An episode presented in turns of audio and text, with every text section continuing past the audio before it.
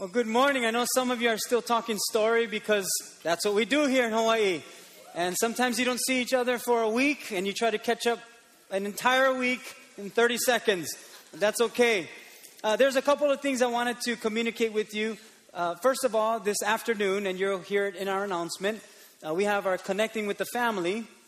And that's for those who are new, who want to understand and hear the vision of New Hope Hilo Hawaii, and maybe have some questions uh, that you may not be able to ask right now, but uh, after first ser- uh, third service, we're going to have our connecting with the family, and it's a it's a great time for us as the staff to meet you.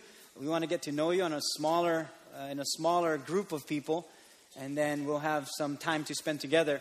Also, this week is our camp, our high school youth camp, which is our district camp out of the state of Hawaii for a Foursquare denomination. So I'm inviting you to be here Wednesday. Uh, it, we'll have about, now please don't get turned away by this, we'll have about 250 high school students from around our state who is learning about Jesus Christ this week. So they'll be arriving, I believe, Tuesday, and we'll be staying here till Saturday. And the reason why I'm inviting you is because uh, there may be something that God wants to do through you to touch another person's life. We'll have a time of prayer, but we'll all be worshiping together. And then Pastor TJ Gorham will be speaking. But I want to invite all of you uh, to be here. Also, uh, some time ago, as I've been praying and asking the Lord what direction He wants to go with the vision of this church, He said, We're to reach the lost one relationship at a time uh, for, the, for the cause of Christ. And what that means is that we would find people and help people come to know God as their God that we would help people understand that there is a God who loves us unconditionally. Well, part of that is God has been assembling a team together with our staff. And so I was praying, and God put someone on my heart to oversee different areas like our guest services, our information center, uh, our front office. And I asked this person to pray about it, and they felt yes, that God said so. So, come August 16th, Lance Takai is going to be on staff with us and he's going to be helping us in those different areas. So I want to invite Lance and, and Debbie and Mia, if you guys can come up too. This is Lance and his family. And we wanted, I just wanted to uh, introduce him to you guys so you know who he is, if you don't know him already. And of course, Debbie and sweet Mia, uh, they'll, they'll be serving. And so I'm going to ask if you would just pray over them. We're going to extend a hand forward and in agreeing with this prayer. But Lord, we do pray for Lance and Debbie and Mia as they head into this new direction that you have for their lives, uh, that you have called them. You're the one who has chosen them to do the task at hand. And you're the one who brings us into these places so that we can reach out to other people in the hopes that they come to know you as Lord and Savior. And so I pray your anointing over them, that your spirit would be upon their lives, your hand would be upon them, and that their effectiveness for you would be to advance the kingdom of God so that you would be glorified in everything that they do. We trust in you and we applaud all that you're doing in their lives. And we thank you for these things. In Jesus' name we pray. And we all said, Amen, amen, amen. Thanks so much, Lance. Thank you, Debbie. Thank you, thank you, thank you. Thank you, Mia. Okay. I haven't hugged her long time first service, so, but thank you. Now, there are many things happening here at New Hope, so we're to take a look at our announcements and then we'll continue to move forward. But thank you so much for welcoming Lance and his family. Let's take a look.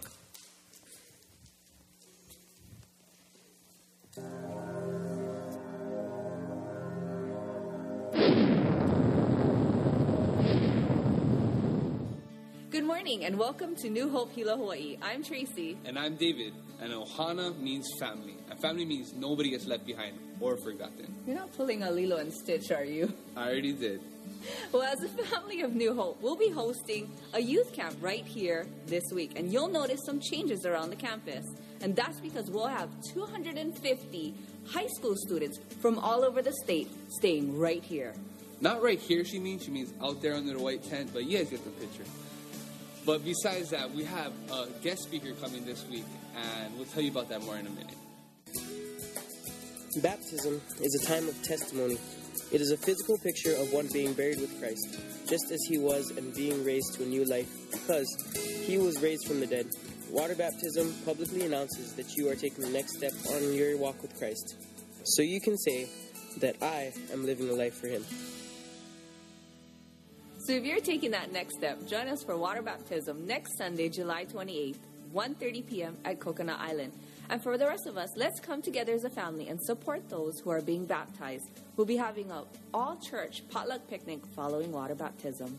Our New Hope Surf Keiki contest is coming up on August 3rd down at Honoli'i. So bring your ohanas as we support all those keikis that are taking part of this event. Now about that guest speaker. He is from New Hope Diamond Head, Pastor TJ Gorham. And not only will he be sharing with our youth this week, He also will be speaking on our Equip service on Wednesday night. See, the problem is, is when happiness becomes our chief goal, we'll do anything in the name of happiness, even if it's destructive. Our pastors and our staff want to get to know you. So if you're new to New Hope or have never been to a Connecting with the Family, join us today following third service in the courtyard under the white tent. For more information, you can check out your bulletin, where you'll find a tear-off tab that you can fill out and drop in our offering bucket. Or you can stop by our information center or visit our website at www.newhopehilo.org. I'm Tracy. And I'm David. See you next week and, And aloha. aloha. Well, good morning. We're going to prepare to receive the tithes and offerings at this moment.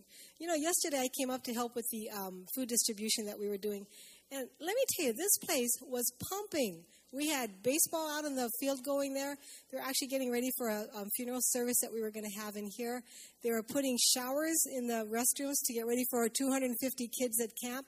Um, the men's ministry was just finishing up, and everywhere I turned, there was life that was happening up here on this campus. And I want to thank you for that.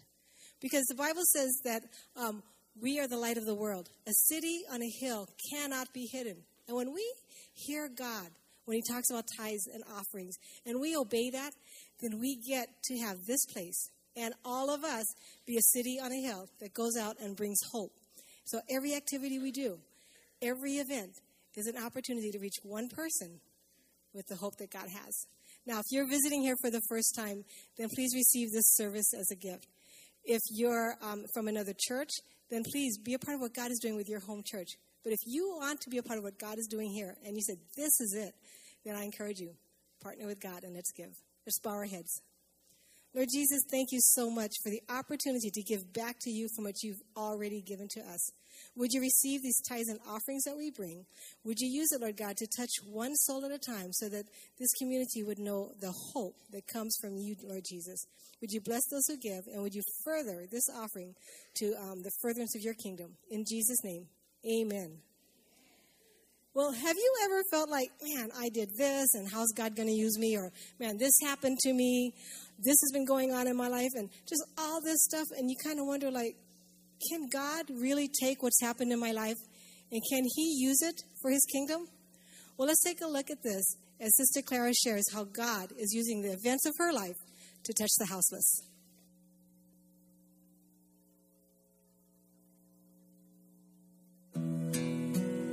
Well, I'm um, Clara Alvarez, um, so-called Sister Clara.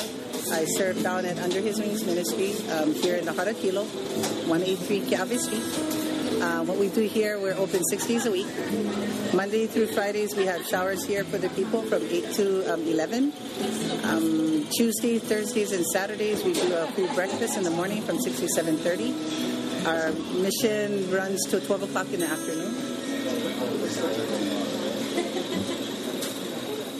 Before in my life, I used to be in um, a lot of drugs, and alcohol was a thing that I struggled with. And when I came here, um, God used me to share my story of my recovery with Him. Well, first, I used to come and eat. You know, I used to um, walk in, and um, I was uh, one of the homeless too before. And then um, I asked Sister Clara one day if I could give back to the community. And she asked me why, and I said, because, you know, they were a big help to me. They helped me, you know. So she said, sure, come back, fill out a volunteer packet. She loves this place. Um, I thank God for her, but um, she showed me how to do it, um, how to love the people, um, which that's what I do now. I love the people, serve the people, put you know, for God. Just was there for help me. She's like a mother, I guess. Yeah, more like a mother figure to the people here. Um, she shows them uh, unconditional love, you know, which is what they need. When you're down on your luck, you don't need to be t- told how bad you are. But the feelings uh, I have about Sister Claire is a good one. Like I said from the beginning, I knew she was suited for this for this place. I believe I really found Jesus here myself, thinking that I was coming to help people, where really people helped me. Um, I found God's compassion, I found His love, and I just found um, a place that I feel that I belong. As much as the people that come inside of here, um, they find a place that they belong and accepted.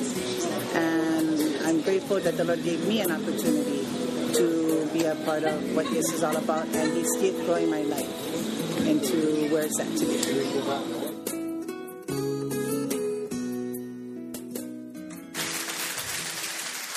Well, thank you to Sister Clara, of course, Olivia and Chantel and Moses for sharing. Uh, when we when we look at what God is doing in our community, it takes a whole team of people to make it happen. And so, what God does through ordinary people turns out to be extraordinary because we have an extraordinary God. And so, once again, we want to say thank you to Sister Clara and her team uh, for serving uh, under His wings. So, we want to say thank you. I do want to welcome Pastor Rod, who's here this morning. He's visiting us uh, from, from California. Thank you for being here.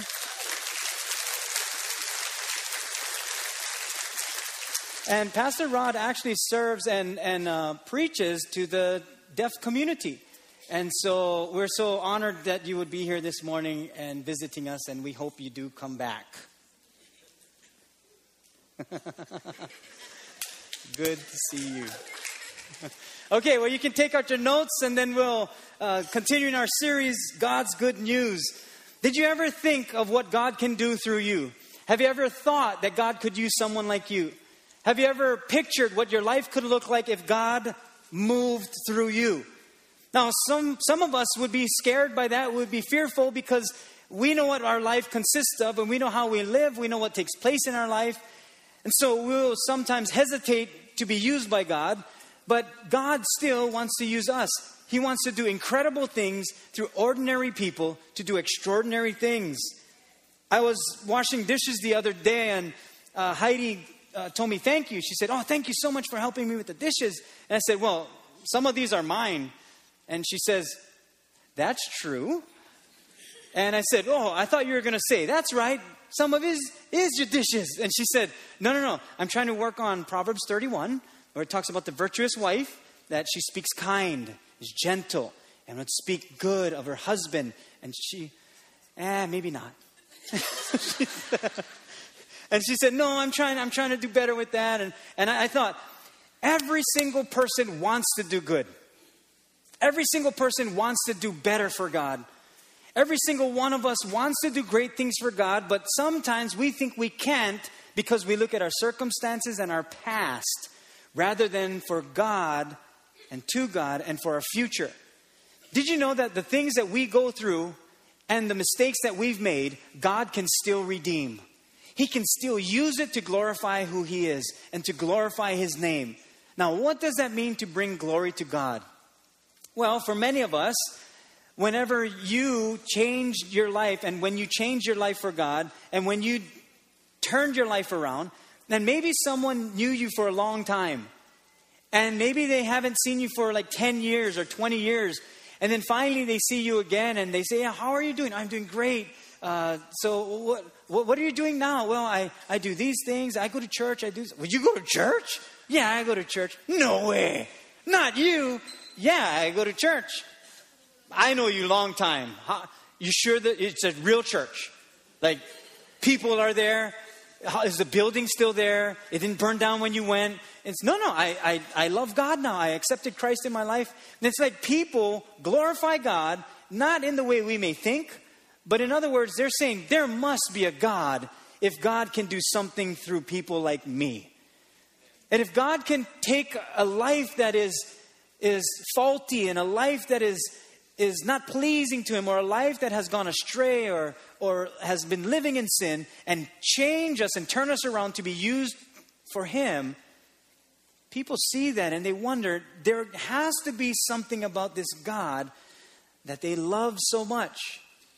What actually happens is that God does great things through us because of how good He is, not how terrible we have been. It's how good He is. And He can take someone as terrible as I have been and, and a, a lifestyle that I lived and a past that I have and turn that around to help others who may be going through the same thing but do not know their way out. And they're now struggling with the same things I used to. They're going to be struggling with the same things you used to struggle with. But now God wants to do something great through you to help them in the same situation He helped us with. But how does He do that? Why would God do that? Why wouldn't He just leave it up to the systems of the world and the, the leaders in this world? Why, why would He do it this way? Why would He use people who believe in Him? Why would He do it that way? Well, let's look at it this way. If you are married and there are there's a couple here that they're struggling with their marriage. And let's just say from a 1 to 10 they're a 2 in their marriage. 1 meaning horrible 10 meaning great. They're a 2 if they ever want to be a 3 or 4 or even higher then God will send them people who are threes or higher. If they're ever going to be any better in their marriage, then God would send them people who can be an, a living example so that they can see that there's hope. Now, why don't, why don't we just skip this process? Why does God use people and why will He use us to reach other people? Why doesn't He just go straight to them? Why does he just come into the marriage, show up one night with this beaming light and say, Hey, I'm God. You need to change in your marriage. You know, your marriage could be better if you, as the husband, did this better. If you, as the wife, did this better. Sure, that's not how God speaks, but he could do that. But what he does is he uses other people. Now, why would God you why would he do it this way? Many people will relate to you quicker then they will relate to God. That's how many of us came to know Jesus Christ. Someone who we knew invited us to church, or talked to us about God, or, or prayed for us, or gave us hope. We could relate to that person. That's why God sent his son, Jesus Christ. That God came in human form so that we could relate to God. No one can stand before God and live. He's holy, He's pure. But if God came in man form, in human form, oh, we could relate to Jesus. He's tangible. He's someone who we can relate with because Jesus went through this entire went through his entire life being tempted in the very same things that we'll be tempted with, but he did not sin. He did not succumb to the temptations and sin. He overcame it. Therefore, because we can relate to one another in Christ, he can now bring us from wherever we are in our life, from a two or a three, to bring us to better places. Now, what if you're in a company and you own a company or a business and you want your business to go from a two to a five? You will not look for another business that is a three or below. You just won't. If you want to do better in your business, you're going to look for other businesses that are doing things way better than your business. It's kind of like school, like school. If if you're going to college and you want to get your bachelor's degree, you want to get your master's, you're not going to have someone teach you who only has a high school diploma. If you're going for your master's, and imagine if you stepped into that classroom and all the students are there, and here comes Sheldon Loxina with his Kailua High School diploma. And he stood in front of the entire class and said, Okay, class, I am going to be your teacher. And what are your credentials? I have a high school diploma. We're going for our master's. Yes, I understand. But I know some things you may not understand because I watch YouTube. So I can teach some of these things. Now, probably most of us, if you're in that class, you'd be saying, This is crazy. I'm not going to stay in this class. I'm paying big bucks for this. I'm out of here. I'm going to find someone who has a doctorate that's going to teach me to receive my master's. Those who have their masters can teach those who are getting their bachelors. So God will set up our lives in that kind of way too. If we operate like that just in our normal living, tell me God wouldn't do it that way too. In fact, this is what God does He takes a sinner like me, changes my life for the gospel of Jesus Christ, to spread the good news of Jesus Christ. I'm not a 10, Jesus is a 10. My life is a 2 or a 3 without Christ. But because Christ lives in us, you may be a 1. You may feel like you're a 0, but because of Christ, you're a 10. Look at the person next to you, you're a 10. You're a 10. Yep, that's right. That's right, you're a 10. And some of you are like, I knew. I know I was a 10. But you're a 10 because Jesus is perfect. And so now what he wants to do is take our imperfections with his perfect life and reach other people who are imperfect. Only God can do that. Only he is capable of doing that. God wants to do something through you, something great through you. Let's look at our notes in the book of Romans, what the Bible tells us. Romans 10, verses 15 through 17. And it says, And how will anyone go and tell them without being sent? That is why the scriptures say, How beautiful are the feet of messengers who bring good news. But not everyone welcomes the good news. For Isaiah the prophet said, Lord, who has believed our message? So faith comes from hearing, that is, hearing the good news about Christ. Well, who's going to tell them? If, if faith comes from hearing, and, and if they won't know unless someone is sent, who's going to go? The only people that can go are those who understand the good news. You wouldn't send someone to run an errand for you without letting them know what errand they're running. You wouldn't just tell them, okay, I need you to run an errand. Okay, what is it? I don't know. Just go. Figure it out. You figure it out along the way, and hopefully you get it right. God didn't do that. He said, I'm going to save you. I'm going to give you good news for your life so that you don't keep it for yourself. I'm going to give you this good news so that you can go out into the world who is in desperate need of good news. And you tell them. You tell them what I did in your life. You let them know how much I love you and how much I love them, that it's unconditional.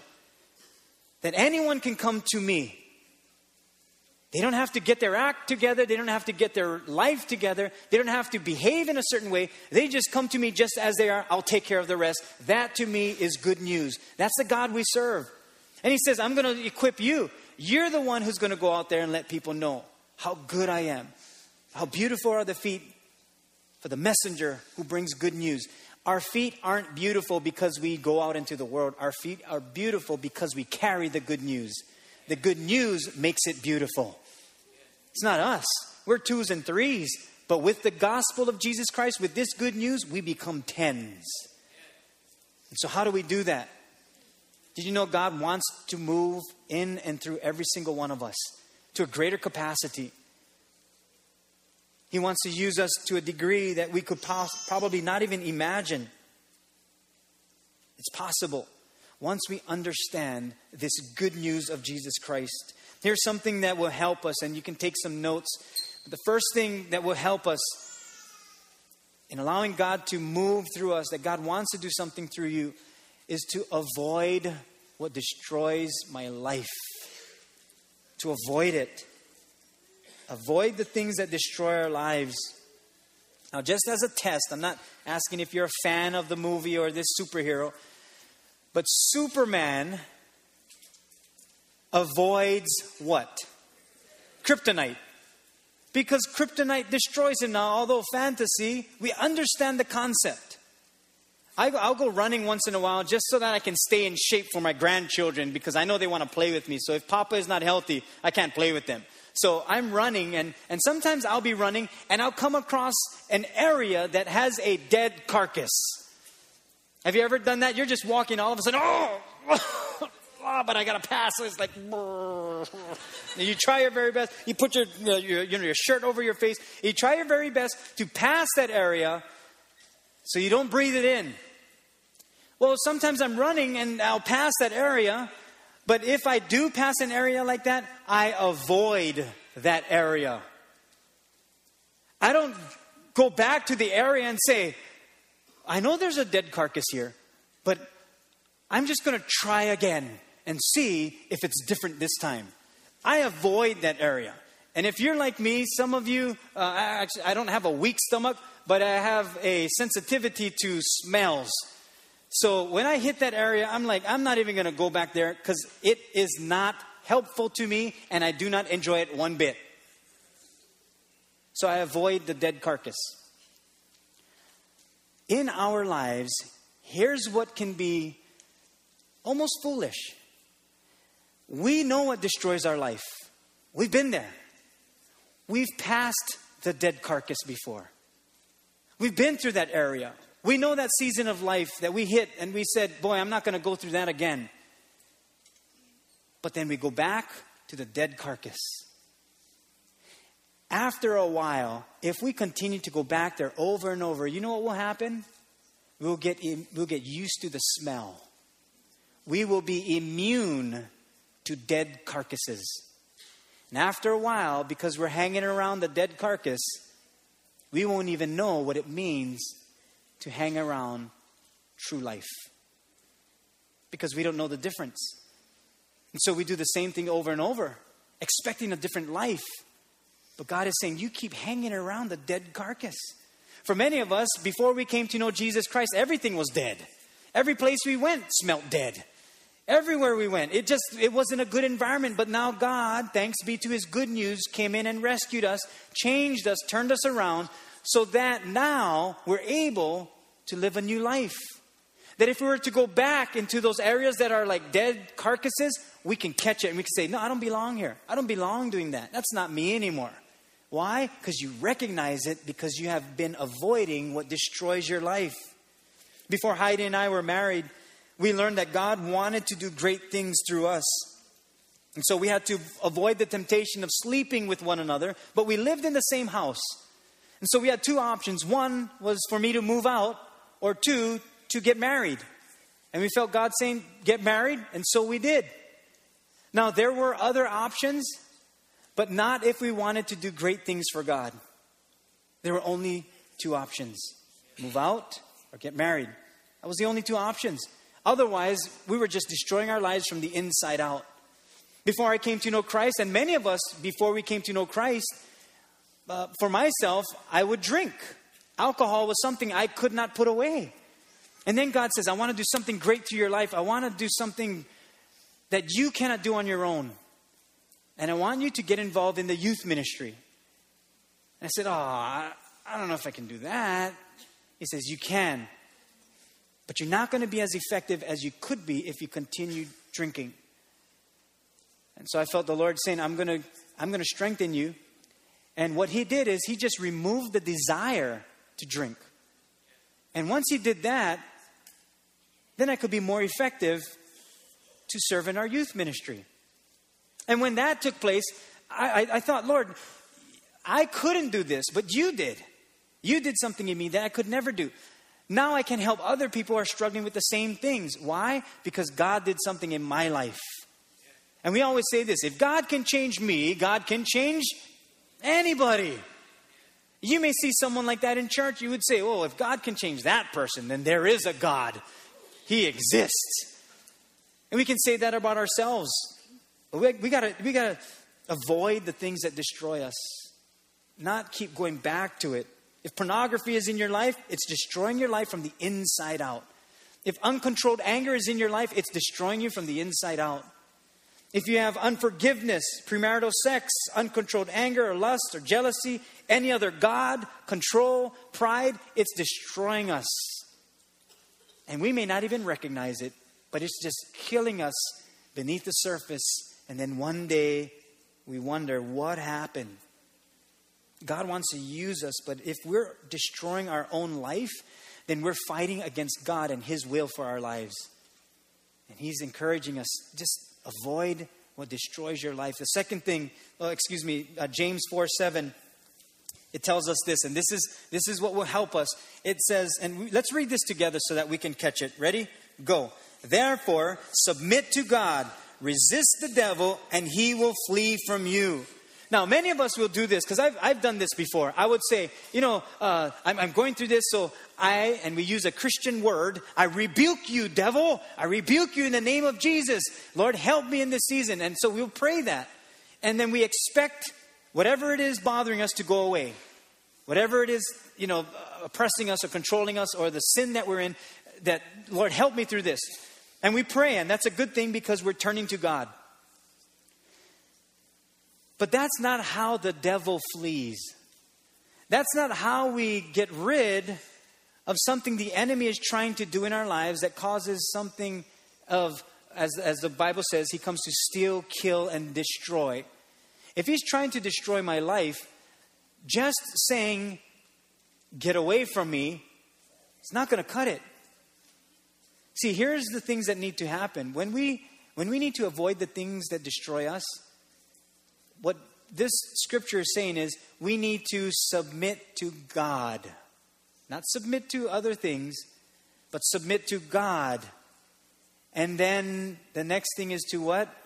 Resist the devil, and he will flee.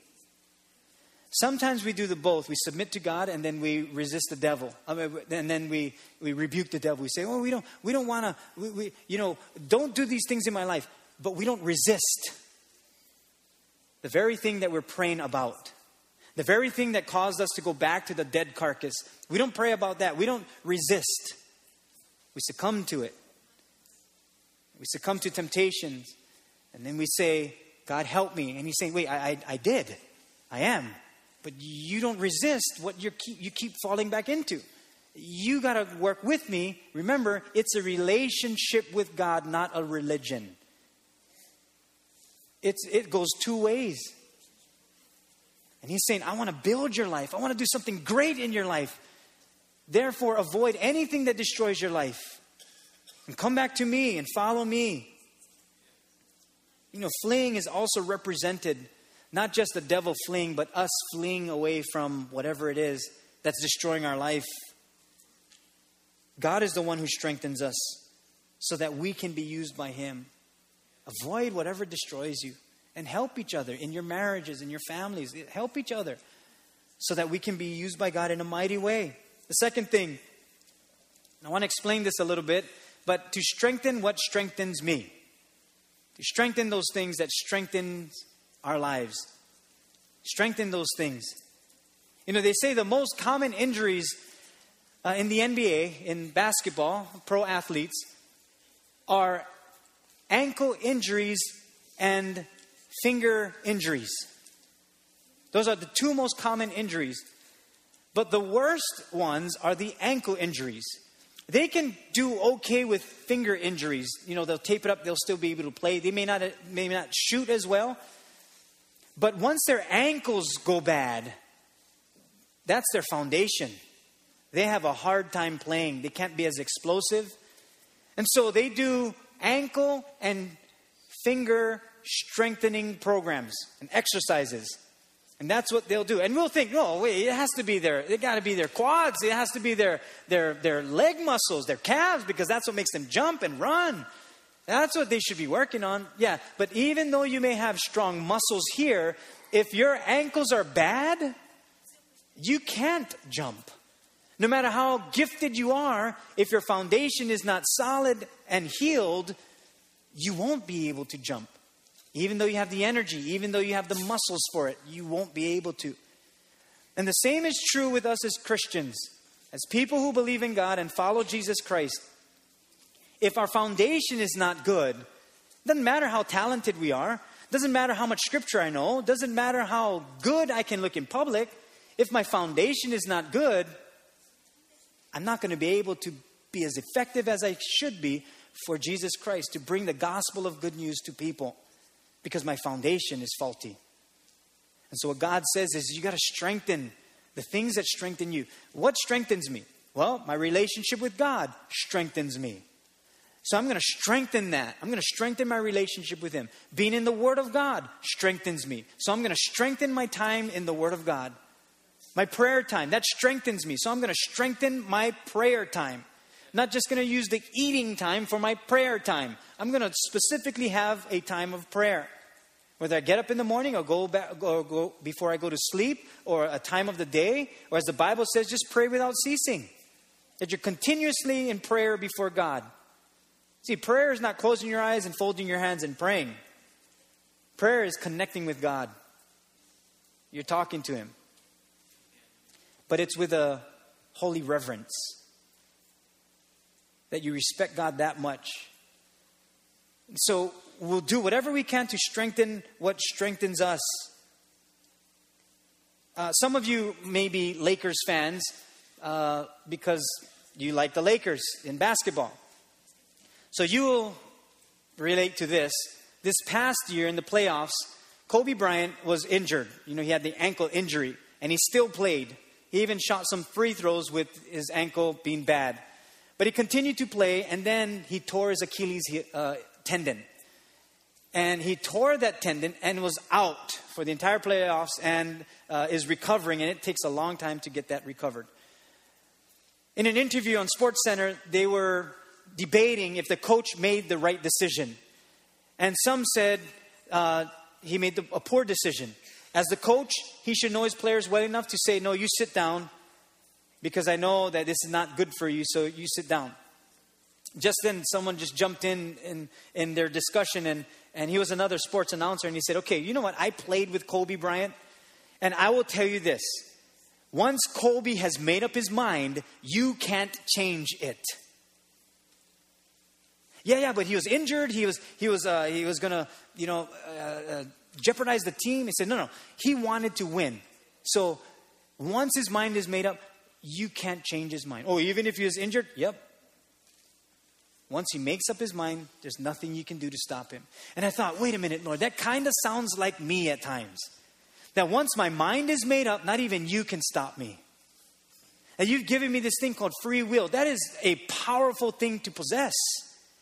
That I can actually disobey the most powerful being we will ever know. I can disobey God. And he says, I've given you free will so that you could love me.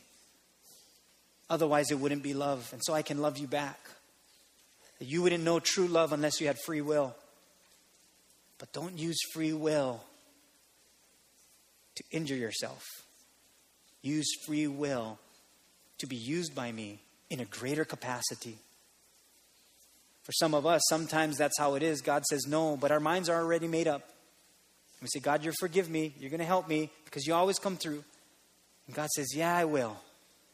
But I don't want to just heal you all your life. I don't want to just come to rescue you all your life. I want to use you in a greater capacity. I don't want to just be your doctor. I want to be your God. I want, to be the one that lives in you and moves through you to do great things for me. He says, That's how I want to use you. And this is what the scripture tells us Hebrews 12. It says to lift up your tired hands. I want us to do that right now. Just lift up your hands. Just, just hold them up. Everybody, just hold up your hands. Come on, I know you're tired, lazy, or you're, you say, I don't want to participate in this. Just hold up your hands. Hold them up. Now, after a while, like we can hold them up right now. It's very easy to do. Uh, but if you hold this up, hold your hands up a long time, your blood will continue to flow out of it, and therefore it'll become hard to hold it up. You can put your hands down because some of you are sweating now. But this is what the Bible says. It says, Lift up your tired hands then and strengthen your feeble knees, uh, your trembling knees.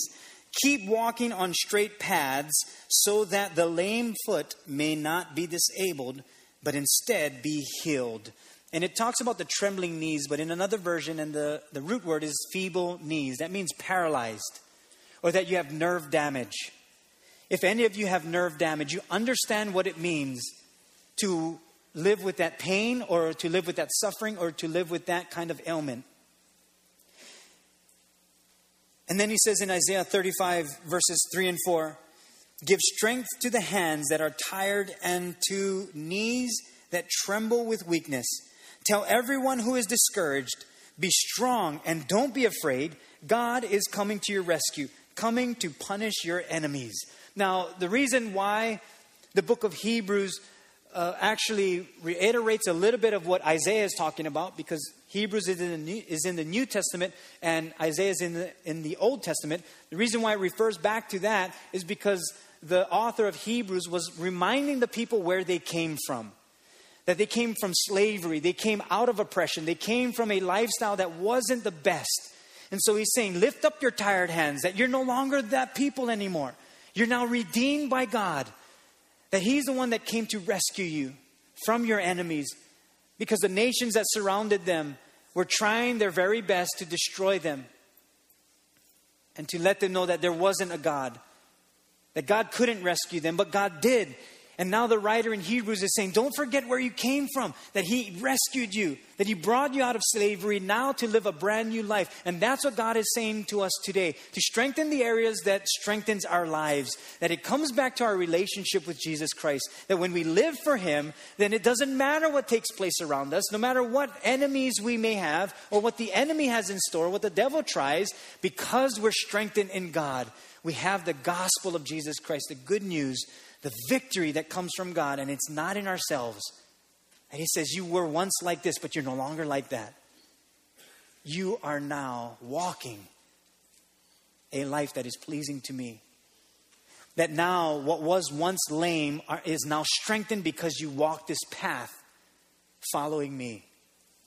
That's what happens through physical therapy. For some, if you go through an injury, when you do PT or physical therapy, you actually have to strengthen the area that was injured.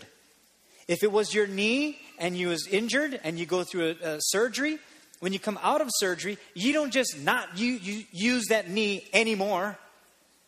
You don't use you don't just leave it there and not have it be used ever again. You let it heal up a little, and then you go through physical therapy to strengthen that area. Whatever you and I go through, whatever faults we may have, whatever things we may have done wrong against God, He can still redeem that. He can still use your life for something greater than what we can see for our very own lives.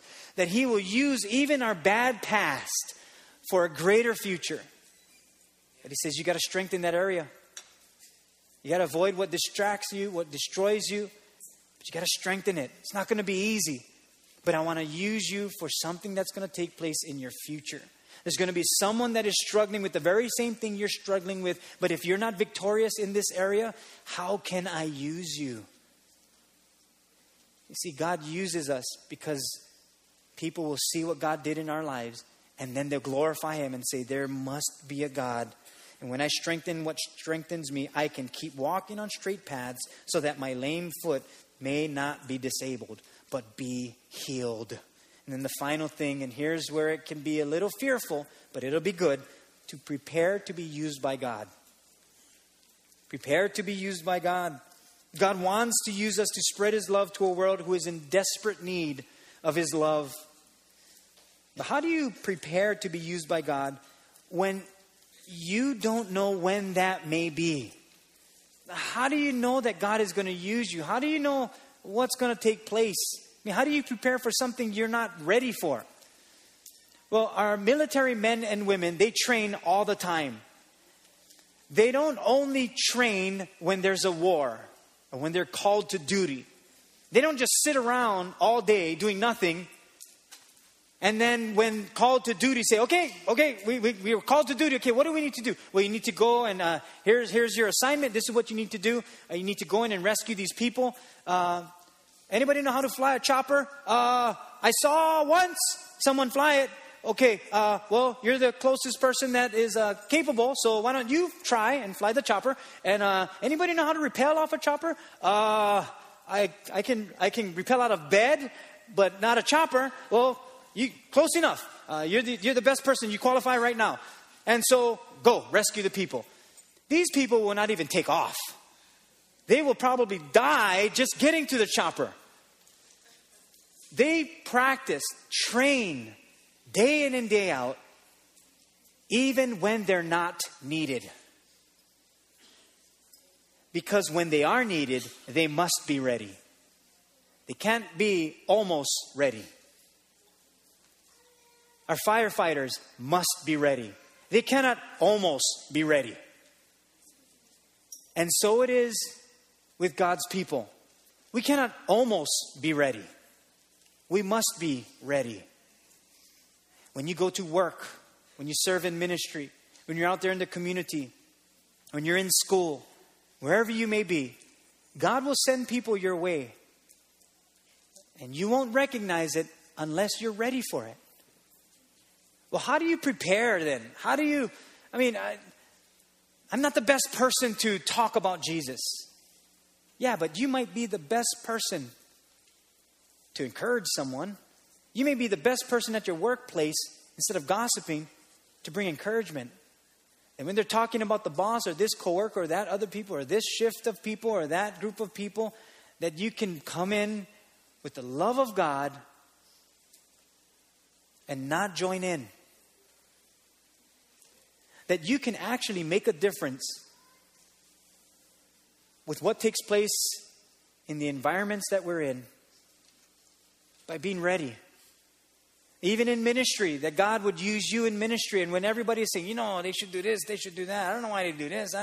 who is they anyway?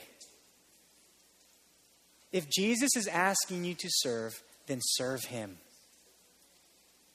The only time we'll have a complaint is when we're not serving Jesus. If we serve Jesus Christ and we're saying, Lord, I'm serving you, then everything is solvable. Everything is workable. But no sense I huddle up and say, oh, and then everything is good. Oh, I'm holy. Lord, I serve you. I'm at my workplace and I, I represent you. But in the lunchroom,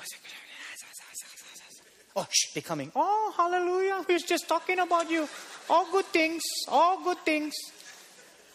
I only get good things to talk about me. Yeah. God is saying, do you know how much of an impact you make? You know how much of a difference that you make? Because we carry the good news. Listen to this very carefully. I want us to all receive this.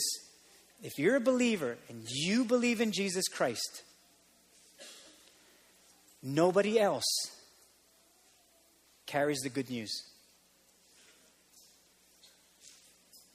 It is specifically given to those who have received the good news, which means you have a cure that no one else has for what we go through as human beings. God gave you the cure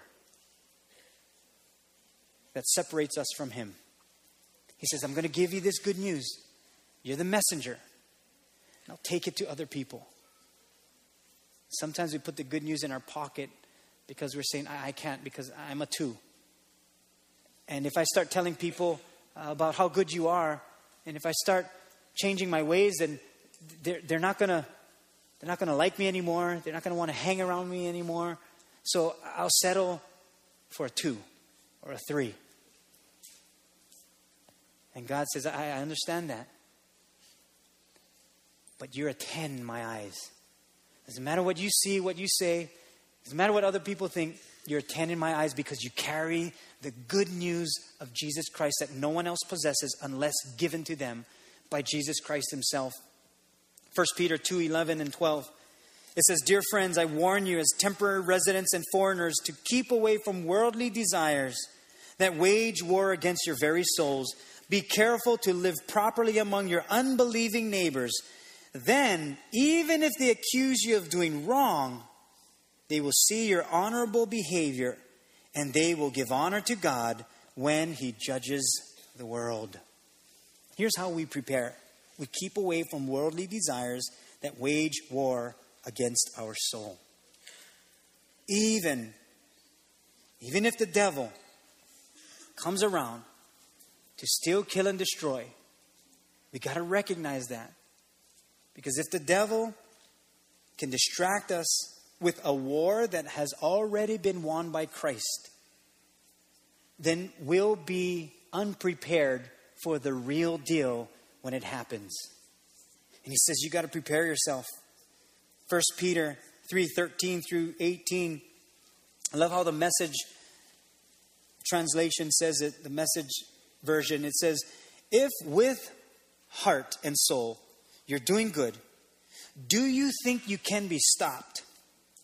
Even if you suffer for it, you're still better off. Don't give the opposition a second thought. Through thick and thin, keep your hearts at attention in adoration before Christ, your master. Be ready to speak up and tell anyone who asks why you're living the way you are, and always with the utmost courtesy. Keep a clear conscience before God so that when people throw mud at you, none of it will stick. They'll end up realizing that they're the ones who need a bath. It's better to suffer for doing good if that's what God wants than to be punished for doing bad. That's what Christ did, definitely. Suffered because of others' sins. The righteous one for the unrighteous ones. He went through it all, was put to death, and then made alive to bring us to God. That's the whole goal. God wants to bring people closer to Him. That's the vision of this church to reach lost people one relationship at a time. And God will do that through you, He'll do that through me. But it's one relationship at a time so that people can come to know God. We got to prepare for it. My uh, children, when they were younger, uh, they would jump on me. You know, some of you, you have younger children, and when you come home, if you if you lie down somewhere, you're dead. They're just going to jump all over you. And so I would have to prepare. Like now, my grandchildren, one is uh, three and one is going to be two, but that's what they do. Anytime Papa comes around them, they just want to jump on me. And so if I'm lying down and I'm not prepared, they will just pounce on me and injure me. And sometimes I'll find one and I'll grab him and say, okay, where's the next one? Where's the other one? Oh, there he is over my head, landing on me. So if I don't prepare, then, and I'm not ready for them, I'm going to be caught off guard. And God says in the same way, you know what's going to happen. You know I want to use you. You know that I've saved you for a reason, that you have a purpose for living. It's not about your past, it's about what I'm doing in your future. So be ready for it, prepare for it, because I'm going to do something so great that you won't even know that I've done this. That it's going to be done in such a way that people will come to know God in, in a greater capacity and one day when we get to heaven, they're going to run up to you. And they're going to say, You know, you never knew, but God used you to touch my life. You never knew this, but when that day you encouraged me, changed my life forever. You may not even know it, but God says to prepare for it.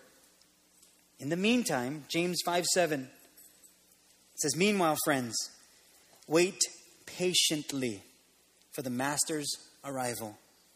You see, farmers do this all the time, waiting for their valuable crops to mature, patiently letting the rain do its slow but sure work. Be patient like that. Stay steady and strong. The Master could arrive at any time. Amen. Close your Bibles and put away your notes. I'm going to ask if you would pray with me and just bow your heads for a moment.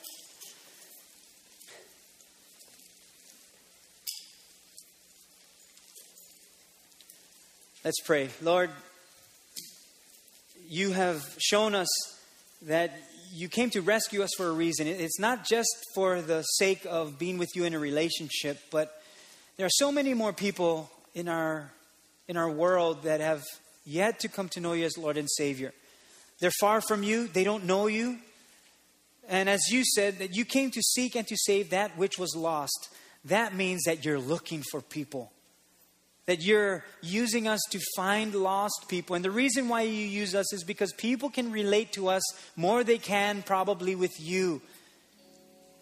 And the reason for that is because we live with this thing called sin. It's in our nature. We can't get rid of it. There's no remedy for it except for the gospel of Jesus Christ, the good news of Jesus Christ, that He died on the cross and He paid the price for our sins so that we could have this relationship with you. Many of us understand this, but we have yet to let others know. And so I pray, Lord, you'd help us to avoid that which destroys our lives, to strengthen the areas that strengthen our lives, but then we'd prepare to be used by you in whatever capacity. That you would build our lives up, our marriages and our families, our relationships, our character, our integrity, so that we can become tens and not settle for being twos or threes, but that we carry the gospel of Jesus Christ, the good news. Help us, Lord, to take care of the things we need to in private, the things we do behind closed doors, to take care of those things in private before you take care of those things in public. Help us to do what you've called us to do. And that's to have beautiful feet. And the only reason why we can have beautiful feet is because we carry the good news of Christ.